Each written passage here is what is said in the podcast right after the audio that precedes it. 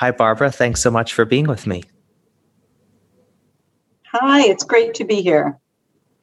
I wanted to start with what I believe to be perhaps one of your most exciting moments of your life, and that was when you were made an officer of the Order of the British Empire back in 2009. And I, of course, this is a tremendous accomplishment. It's one of the highest civilian honors you can receive in the United Kingdom. I want you to take us back to the investiture ceremony with Prince Charles in 2010 and walk us through the emotions of that moment. How did you feel? I have a I have a I have a vivid memory of my feet hurting because I bought these really fancy shoes so I could look my best at my investiture. But Buckingham Palace is a very large space, so I ended up walking quite a bit. So I have very sore feet. I mean, look, it's a thrilling moment. It was such an honor, I have to say, especially because as we all know or we should know, these things are never individual efforts alone. There's always, you're always part of a team. So it wasn't just me, it was feeling like I was accepting it on behalf of my team and, and all of my colleagues. But I had my parents with me. It was a real thrill to to make them proud. They've been a hugely supportive set of parents when I told them I was deploying to Iraq, they kind of yeah, said, okay, we'll support you. And I could tell they weren't thrilled. So, yeah. And normally the queen does the investitures, but of course she's getting on. And so it was it was Charles, and I have met Prince Charles in other capacities in my work with the British government, but it was very nice to meet him again in that capacity. Yeah, I'm sure it was a, a seminal moment in your life. And I also came across the the Bowdoin Common Good Award. And this is another really exciting award that I'm sure meant a lot to you. For a bit of background for our listeners, that's an award created in part due to your example as an alumnus of the school who had gone into uh, a set of work not for prestige or money considerations necessarily, but because of your innate concern for the common good and for advancing social causes in the world. So I am curious what you tell people based on your commitment to social impact and common good who want to do good in the world but are perhaps more motivated by considerations like money, prestige, and things like that. What sorts of advice do you give those people on how to balance those competing motivations in their life? Yeah, that it's an interesting one, Matt, because I'm not absolutely convinced that you have to give up money and prestige to, to do good in the world. You you may give up as much earning earning power as you might receive in some situations. But I also believe that that work in the private sector, depending on how companies operate, there there there are very many very enlightened companies that are actually using their value chains and their ability to create jobs and wealth and, and have impact for the common good. So it's not it's not an automatic trade-off. You either go into the public sector and you give up the prestige and the salary or you go into the private sector and you you get the salary and the prestige i do think it's possible to to marry those things but it, it i think it depends what moves you. I mean i've been moved by the common good but i i've just i've been also moved by having impact wanting my life to have meaning and impact. And and yeah. the most meaningful way i could find was to do things for the common good. But that led me into a life of, of, of public service, the bulk of my career basically working with government and feeling like that gave me a platform to have genuine impact at scale. Mm-hmm. But everybody's different, and you can have impact in. I wanted to have global impact. You can have impact in a community, that is just as meaningful and in many respects more tangible and rewarding, I think, than the path that I chose. But I wouldn't, I think the bottom line is I don't think there's an automatic trade off. I'm not rolling in wealth, but i I'm very satisfied and very have been very lucky. Mm-hmm. I I loved the quote you said, genuine impact at scale, because I think that is something so many people want. And I, I think they go about life or they grow up perhaps thinking that while that is one of their top goals, they think they have to sacrifice in order to make enough money to feel comfortable or have the reputation they desire. So I, I really like your answer about how it's not necessarily a trade off. And I think that's a really great point. I wanted to latch on to what you brought up about government work and sort of skip ahead because it's a great transition. For our listeners, of course, you were in the British government for what was it, 16 years? And then you were a senior mm-hmm. appointee with the US Agency for International Development for a couple years. So you've held really impactful roles, you could say, in both the British and American governments. I think that's a really cool story, just being in the top levers of two different governments. I think very few people have been in that position. So I wanted to ask you what you find to be the benefits of working in government versus the private sector versus the nonprofit sector.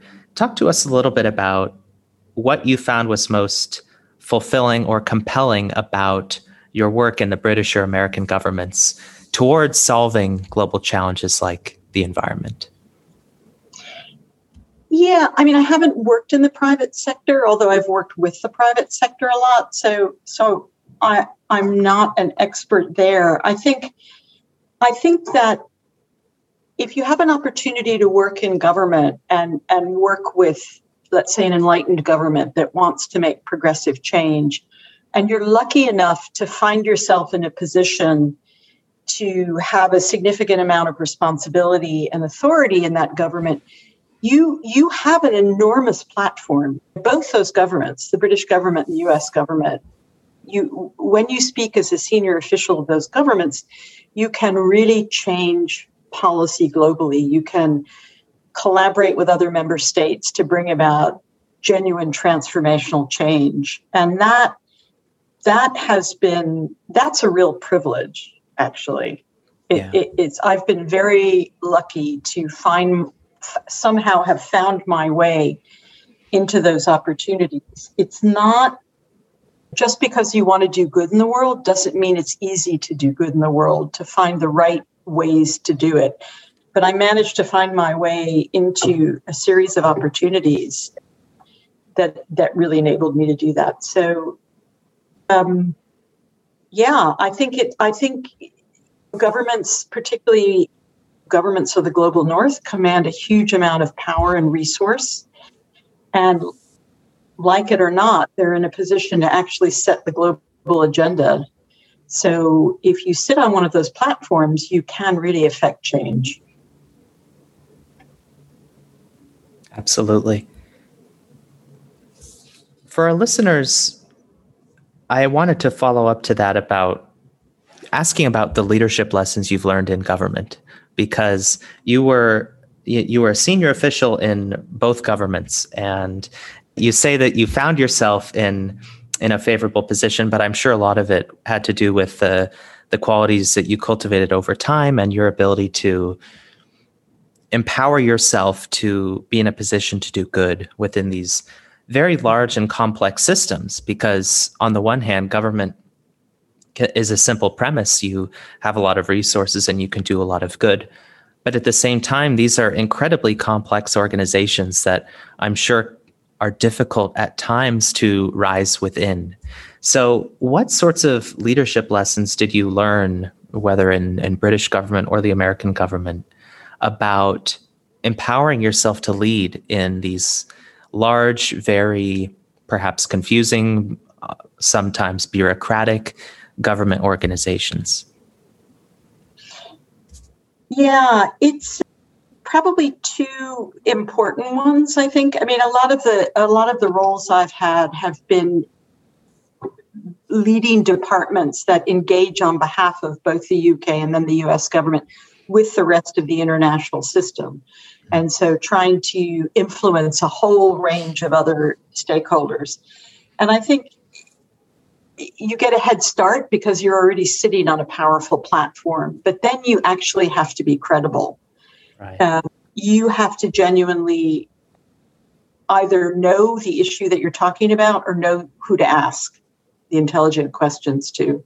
That's very important. And to not presume that more than you do. There's nothing that undercuts your authority more than trying to look like things that you don't. It's actually empowering to say, hang on a minute, I'm I'm not sighted on that issue. Can you take me through it?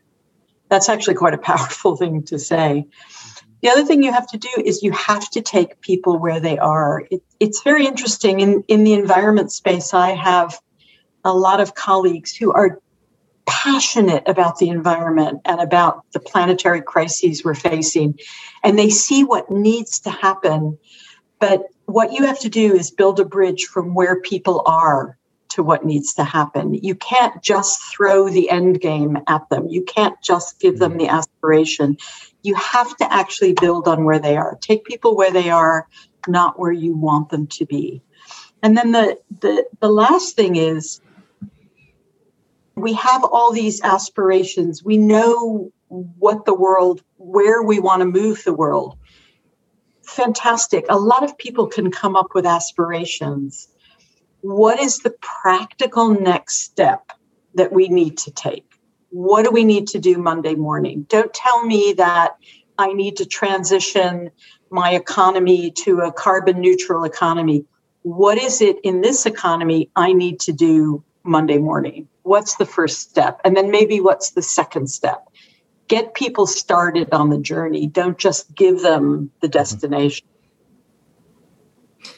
That makes me think back to an earlier interview we did with Mark Reynolds, who's the executive director of Citizens Climate Lobby. And he very much said what you said about having humility. And that I think is, it sort of encapsulates the first point you made, knowing what you don't know.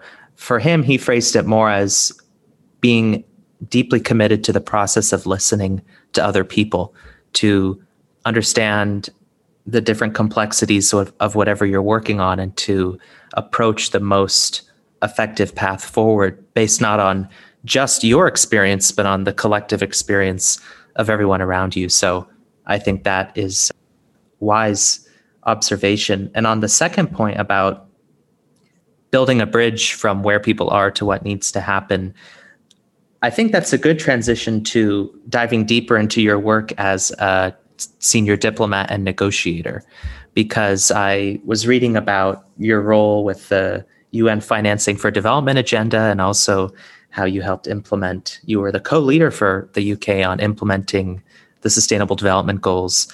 And uh, you were you had similar work with the USAID, with the World Humanitarian Summit, the President's Refugee Summit.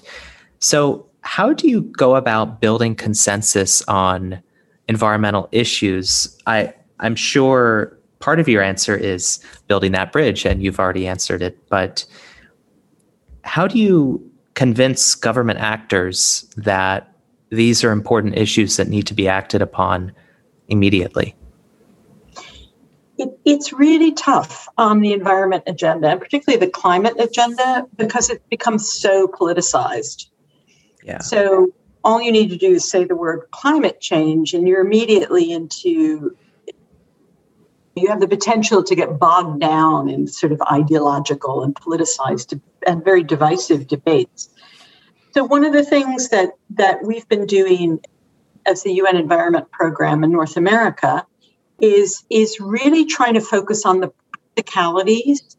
What are the practical problems that communities face? How do you engage, for example, mayors along the Mississippi River to care about plastic pollution, mm. to care about the impacts of climate change.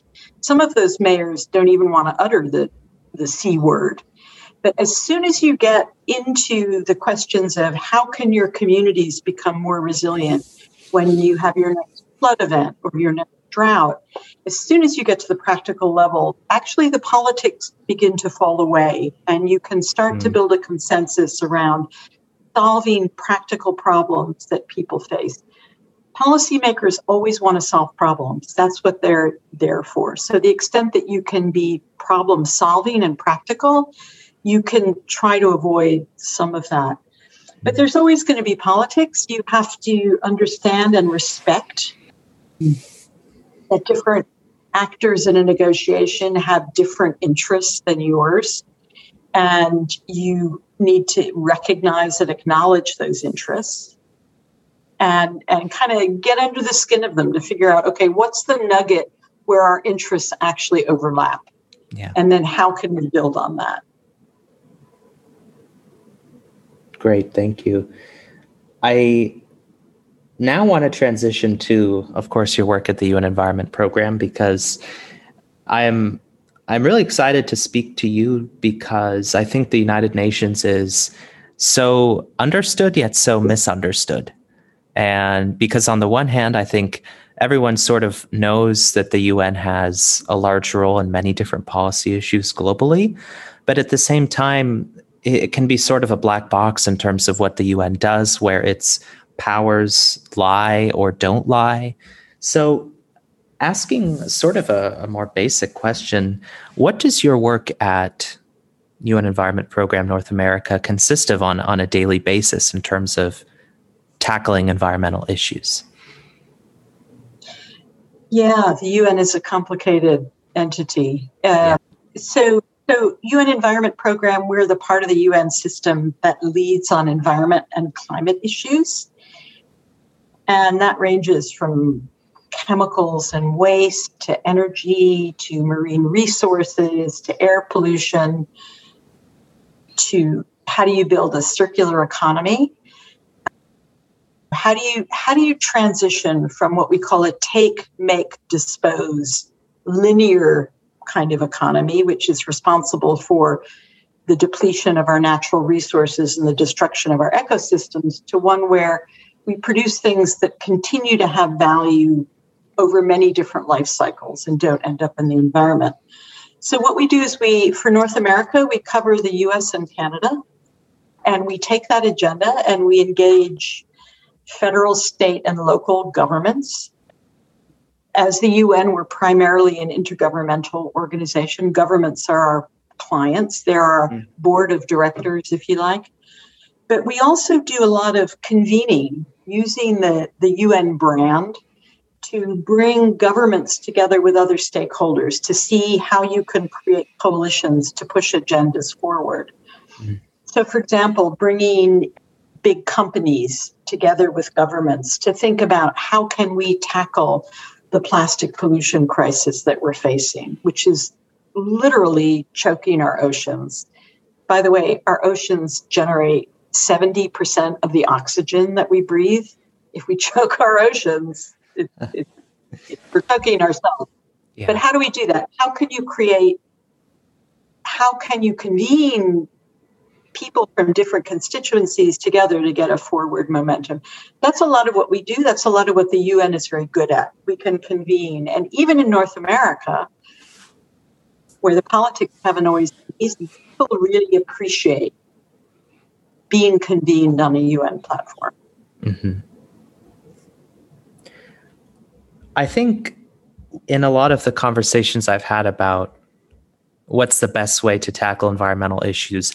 Oftentimes, the bottom line is that government action is the most important step. And that's sort of the argument that I've heard a lot is every actor has a role to play private citizens, the private sector, the nonprofit sector.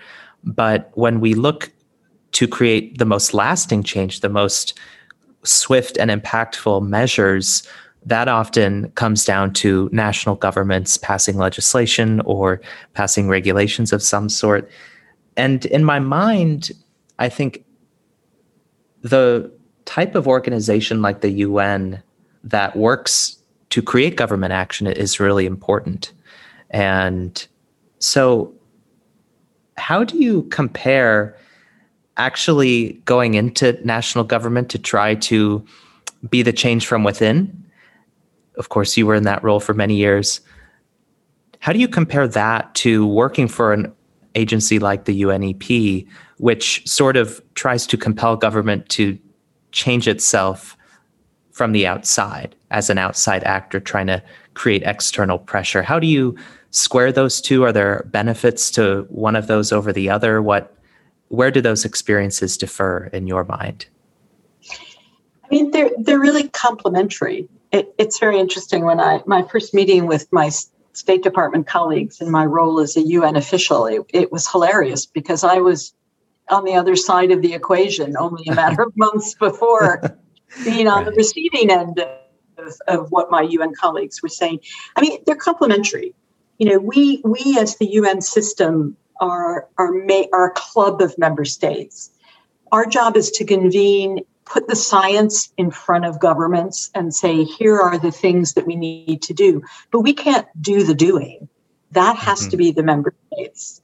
And so the member states, on the other hand, can't always be the ones to convene and bring all governments together to get us all moving in a direction.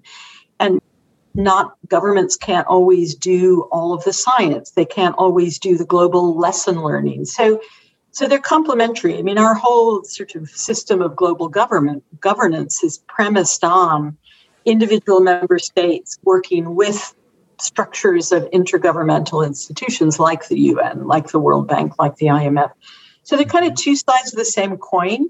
But I will say that I'm very glad I came to the UN after having worked in government because I really understand how it works. And I'm not trying to influence government policy through without really under without having been somebody who makes government policy. So having that kind of insider knowledge is is hmm. really helpful in the work that we do. Wonderful.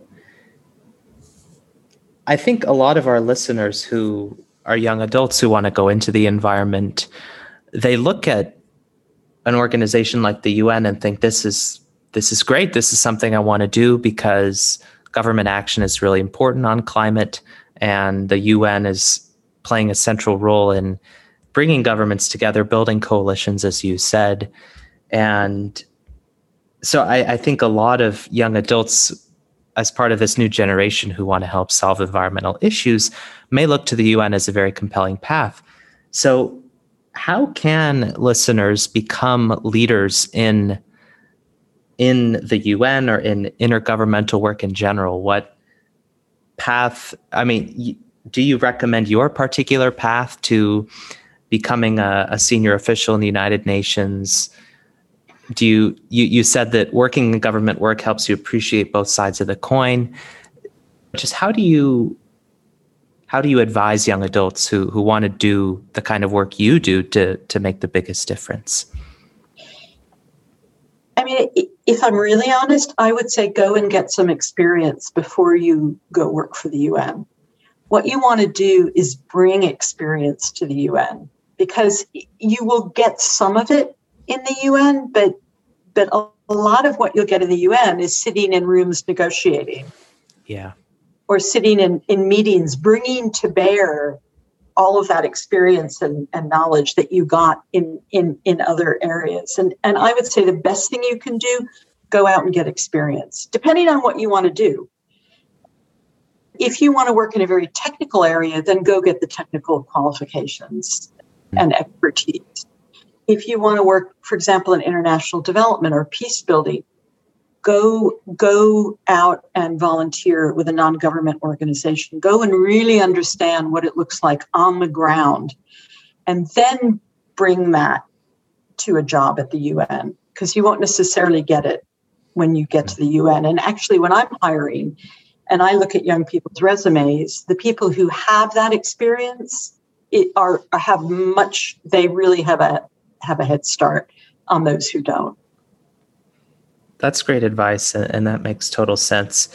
I want I'll jump ahead now to the question I often ask our guests, which is about how listeners can contribute to environmental solutions in the span of a single day because I think a lot of people, and whether you believe that's even possible, but I think a lot of people in the world want to help solve climate change. They want to help build a more sustainable future, but they may not be ready to commit to a, a long term path that that puts them in a, a senior position that helps them do that in a in a big way. So moving down to a smaller scale, like in the span of a single day, what sorts of things do you tell people are most effective at helping solve environmental issues? First of all, you do not have to follow a path like I have followed to to to have an impact on environmental issues. Absolutely not. There were two young girls, sisters, eight and 13 years old in Bali, who were so disgusted at the amount of plastic in their environment, they started a campaign. Two years later, the government of Bali has banned single use wow. plastics. I mean, I'm sorry, citizens have impact. Mm-hmm. So, what can you do? Wake up in the morning and write letters to your representatives, uh, particularly your state legislators, not just your Congress people in Washington, but your state legislators who have huge influence over what happens to the waste in your state, what the policies are regarding how methane emissions can be regulated. Write letters and, and make your voice known. If it weren't for all of those Chinese citizens who wrote to their governments and raised their voices and said, you know what?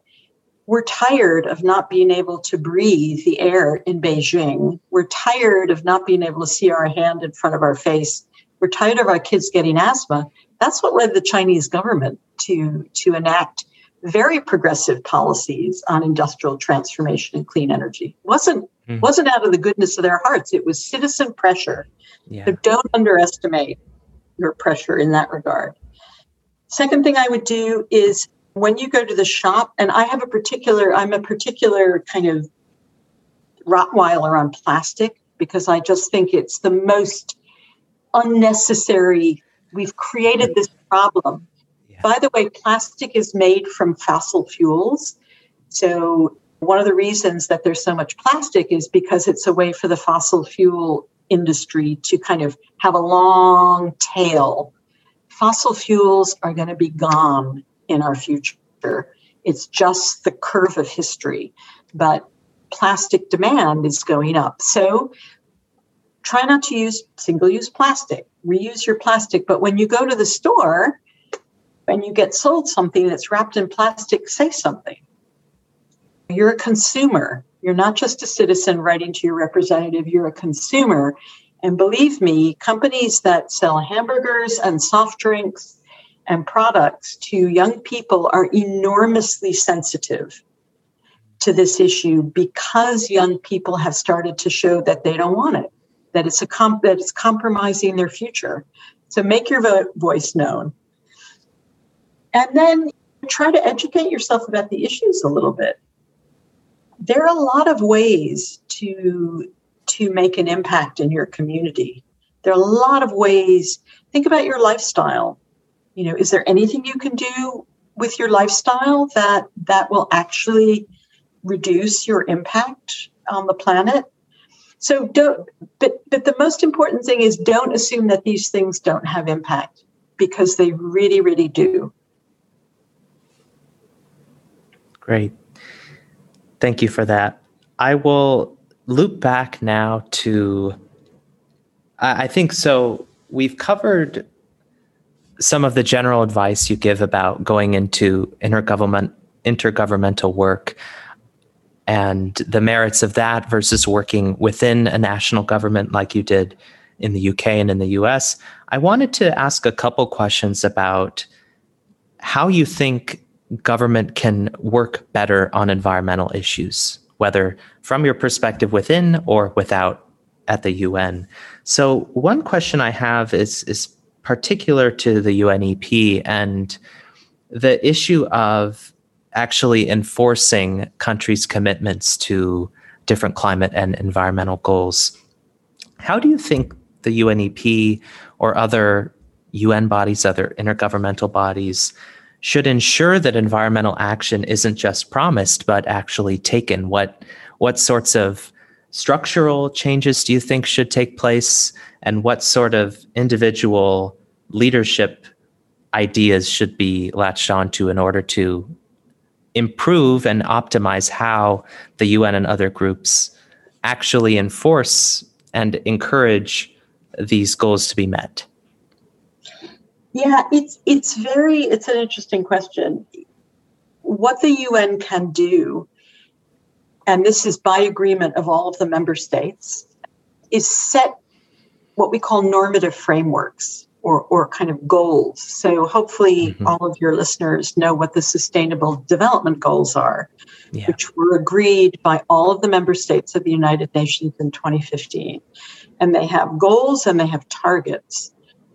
Now, that's what the UN can do. It can convene member states to come to those agreements. And actually, it's pretty amazing that we, we got agreement on the SDGs. It's a very progressive agenda but what we what we can do, what's very difficult for outside the context of a formal treaty or or a formal protocol is compel member states to, to do what they have agreed to do.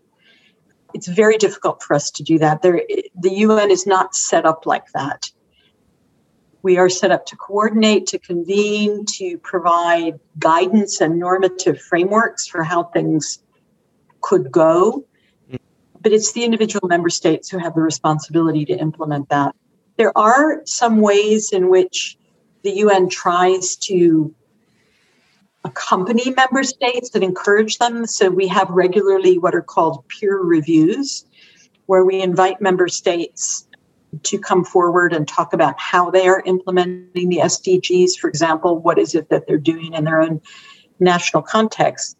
With the idea being that you kind of create a rush to the top of people wanting to be seen as as high performing states but that's that works to a certain extent i mean a side note on that is don't underestimate how important it is for countries to be seen to be global leaders be seen to be doing the right thing no member state of the united nations wants to be singled out to show that look your report card is really bad here right uh, it, it, it, they just don't want that, and political leaders will will go far to avoid that. But we don't really have enforcement mechanisms. Certainly not as United Nations Environment Program. So we rely, that's why leadership of countries like the United States and Canada is so important because the way you get progress in a situation in a, in a, in a structure like that is you need a critical mass of member states who come together ideally a combination of the global north and the global south and say you know what the 10 of us are going to pull all the rest of us with us we're going to move forward and bring everybody along that's actually how change historically happens in global governance mm-hmm. that makes me think about the path that I think a lot of young people want to take, which is running for office in, at different levels. And presumably you haven't run for office, but you've interacted with a lot of office holders or i mean I, I don't want to assume maybe you have maybe it didn't make your bio but i i'm sure you've interacted with a lot of elected officials and gleaned lessons from them on the sorts of qualities that best serve to create that sort of momentous leadership that fills that gap that the UN has that where it can't enforce these goals we need leaders in national government to actually be the push to to create movement on these goals. What sorts of qualities have you found are most effective among elected officials to create lasting environmental change on the scale of a government? And what do you think listeners who maybe down the line want to run for office should learn from those people you've worked with? Golly. Well, I, So it depends what kind of office you're thinking about. If if you're thinking about, okay, I want to be a mayor, yeah. or I want to be a governor, or I want to be an attorney general. I mean, that's that's very much somebody who who really wants to take executive action and have executive authority. Mm-hmm. If you're running for state legislator or or House of Representatives or you want to be a senator, that's a different kind of authority. It, it's it's partly executive action, but that's also about how do I build consensus?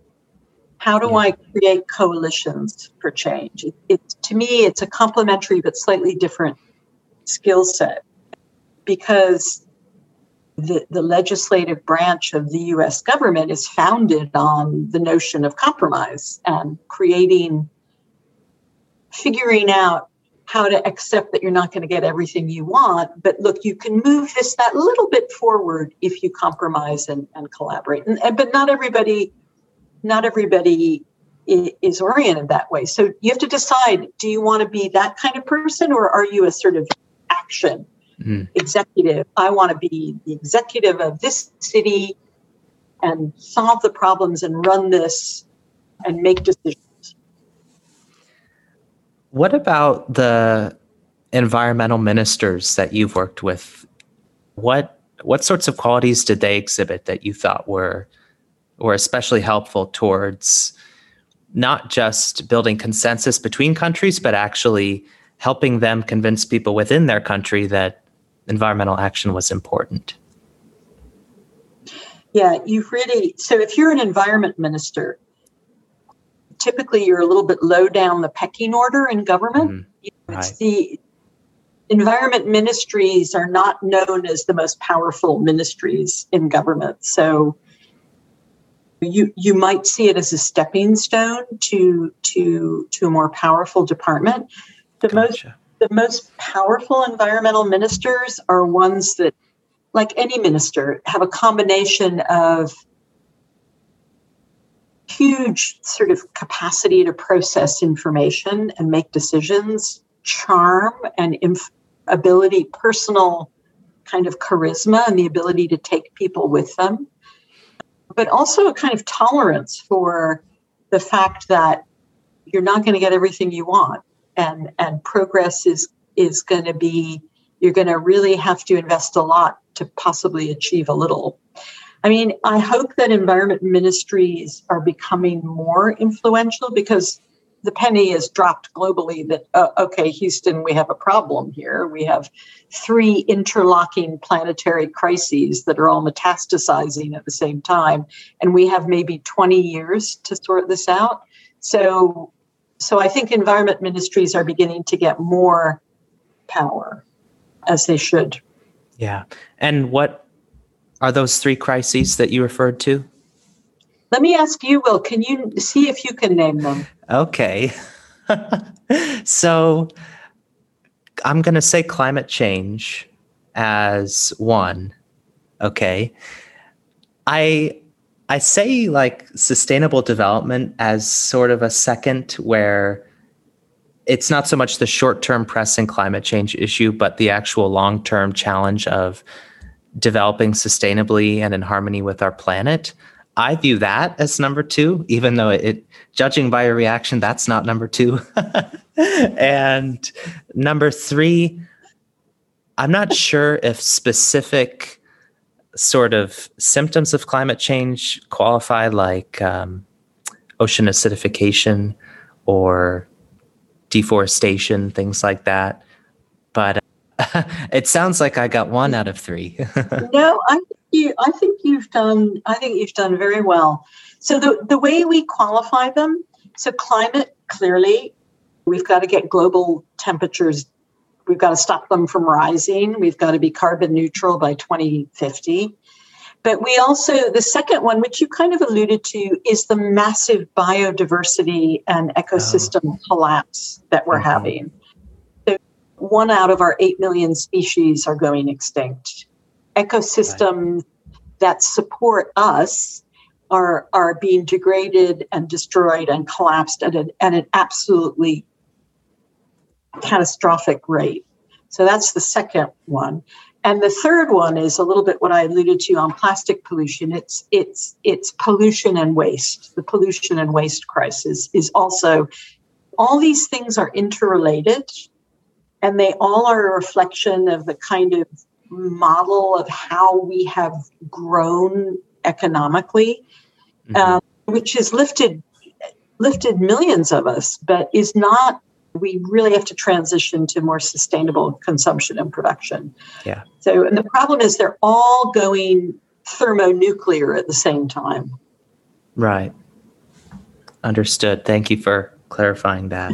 I'm sorry to, to give you the good news. yes. no, that that was that was great. I I have a few more questions. I I wanted to re- sort of step back from climate change and ask about your humanitarian work and sort of dive into the importance of international aid and development to solving various global challenges, not just climate change, and then and then we'll close with a couple more general questions. So, referencing your work on the World Humanitarian Summit while you were at USAID, your similar role with the UK Department for International Development. You were head of the Conflict Humanitarian and Security Team at DFID at one point, and and you mentioned that you led some reconstruction work in Iraq for a time. My question, I guess I teed it up without knowing the question, but I, I'm curious how you situate humanitarian aid as a possible solution to various global challenges. Because the way I view it, giving aid to the most vulnerable is one of the quickest ways and most proven ways to solving a range of global challenges from climate change. You're not just reacting to climate change, but giving people the means to respond to it more productively. Issues of global health, inequality, education access. These are all issues that that I really want to cover with Boulder. And so, how do you view the role of humanitarian aid in tackling a range of global challenges, not just environmental ones? Yeah, I mean, look, humanitarian aid is is critical and will be increasingly so as we face, for example, more and more climate related disasters not just in other parts of the world, but here in the United States. People get flooded out from their homes. Uh, there are massive forest fires. They, there are things where you need a response in the short term to just help people get out of the catastrophic moment and stabilize their lives and their livelihoods. But humanitarian aid is not really, to me, where we should be putting the emphasis. It's the old adage an ounce of prevention is worth a pound of cure. So, although humanitarian response is absolutely critical, we have to be more concentrated on the upstream solutions. Let, let's try and, and avoid the forest fires next time. Let's build more resilient housing and flood defenses let's let's support economic and social development yeah. in countries so that people don't have to flee and flood over the border and end up in the United States, for example. The, if, if you look at the amount spent on addressing root causes versus, versus the, the consequences of, of disasters from those root causes, it's much better to work upstream. But it's the humanitarian stuff that is kind of immediate and tangible and gets the headlines often. So yeah. it does tend to be where a lot of the resources go. Right. Yeah, that, that makes me think of the what I seem what seems to be a common issue in government, which is convincing people to work on long term problems that aren't manifesting necessarily currently, but that would prevent a lot of the mess that you're currently in. So I, I think, how do you overcome that? It, it seems like I, I would tie it back to the earlier points you made about leadership and and building a bridge to what needs to happen with people. But that that seems in, in other conversations I've had to be a, a recurring theme. Okay, I have a couple closing questions, and I I appreciate you bearing with me with all these questions. I have two more, and they're more general questions, which I think are more fun stepping back from the environmental issue and just thinking in terms of social impact and doing good in the world, which has, of course, been a major thread through your life. What do you tell people who want to change the world but who don't know how?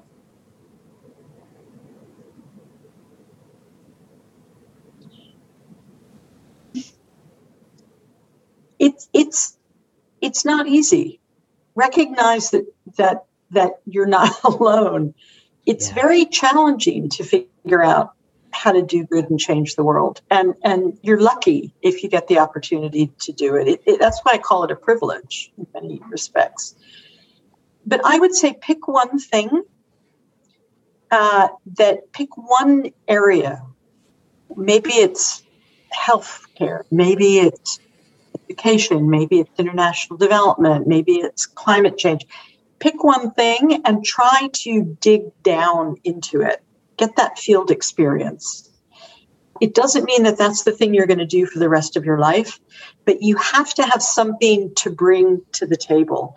Just having good intentions and wanting to do good isn't going to get us where we need to go. You actually need to have the kind of, you have to have the stuff. You have to have yeah. some knowledge, you have to have some experience, you have to be able to understand how to go forward. What is that thing we have to do on Monday morning to solve that particular problem? That's wonderful. And last question I, I like to ask our guests about their vision for the future. Because presumably, because of your longtime work with environmental and other humanitarian issues, that you have some conception of where you hope we will end up based on the UNEP's work, based on environmental work around the world. So, to you, what will the world look like if, if and or when the UNEP achieves its goals for the world?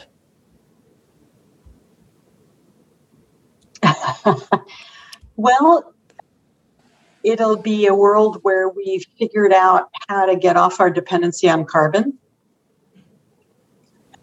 as a as a starter for 10 it will be a world where the products that i buy are on their seventh or eighth life and have been repurposed to come back into the environment back into the economy to add value so that i know i'm not using something for 10 minutes and that has taken degraded our ecosystems and depleted our natural resources and then thrown it away. So it's now doubly a problem because it's waste in the environment.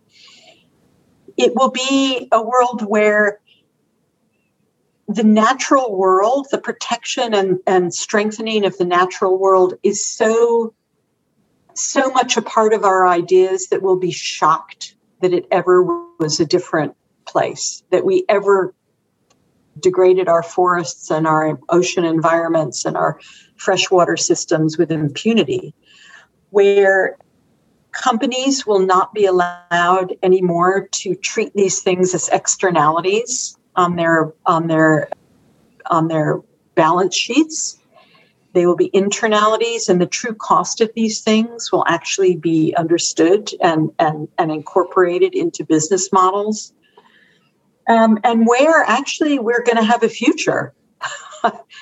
Unless we go this direction, frankly, this is an existential question for us. It's this is not really optional. The only thing that is is a question is how long it's going to take us to get there. The longer it takes us to get there, the more collateral damage and the worse it's going to be for us. So how do we It's a world where we will have gotten over this hump and over this transition. And we'll look back and say, whoa, we came really close to extinction, but somehow we figured out how to cooperate with each other to get there. It's that thing that people are saying about the global pandemic. None of us are safe until all of us are safe. It sounds a bit cheesy, but God, is it true? Yeah. Well, with that, I will bring our conversation officially to a close. Barbara, this was a lot of fun for me. You were our first guest in the intergovernmental space. Your your work with the UNEP is well respected by me and I'm sure everyone listening. And please do keep keep doing good in the world on behalf of of the US, Canada, the UK, the rest of the world. I'm inspired by your work and all you've done in the environment and other issues and I'm very excited to have had the chance to speak with you today. So, ladies and gentlemen, that was Dr. Barbara Hendrie. Barbara, thank you so much for an inspiring talk today. Thank you so much. It's been great. Absolutely.